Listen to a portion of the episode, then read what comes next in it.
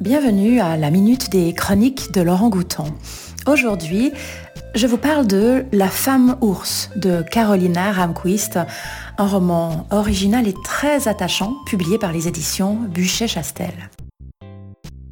Dans La femme ours, on suit deux femmes qui vivent à plusieurs siècles de distance. La première, qui est aussi la narratrice, est une journaliste et écrivaine suédoise, mère de trois jeunes enfants, débordée, déprimée au cœur du long hiver nordique. Alors qu'elle lutte pour trouver l'espace mental et physique pour écrire et travailler, elle découvre l'histoire véridique de Marguerite de la Roque, la deuxième héroïne de ce roman. Marguerite de la Roque est une jeune femme française embarquée sur un bateau vers le Nouveau Monde en 1541. Pendant la traversée, on découvre qu'elle est enceinte et on l'abandonne sur une île de l'Atlantique avec une servante et le père supposé de l'enfant. Tant le nourrisson que ses deux compagnons meurent rapidement dans cet endroit hostile.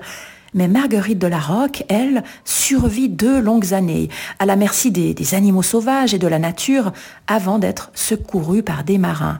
On raconte que lorsqu'on la trouve, elle n'est vêtue que d'une peau d'ours.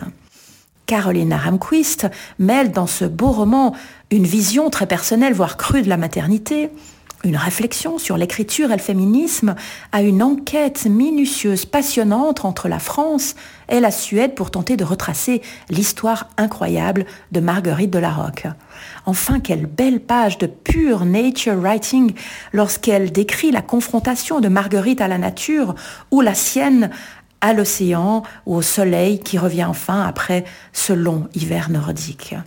La femme ours possède la plus belle des qualités pour un roman, il montre comment l'imagination, encore et toujours l'imagination, la sororité et l'empathie pour un autre destin humain vous sauvent de toutes les formes de mélancolie.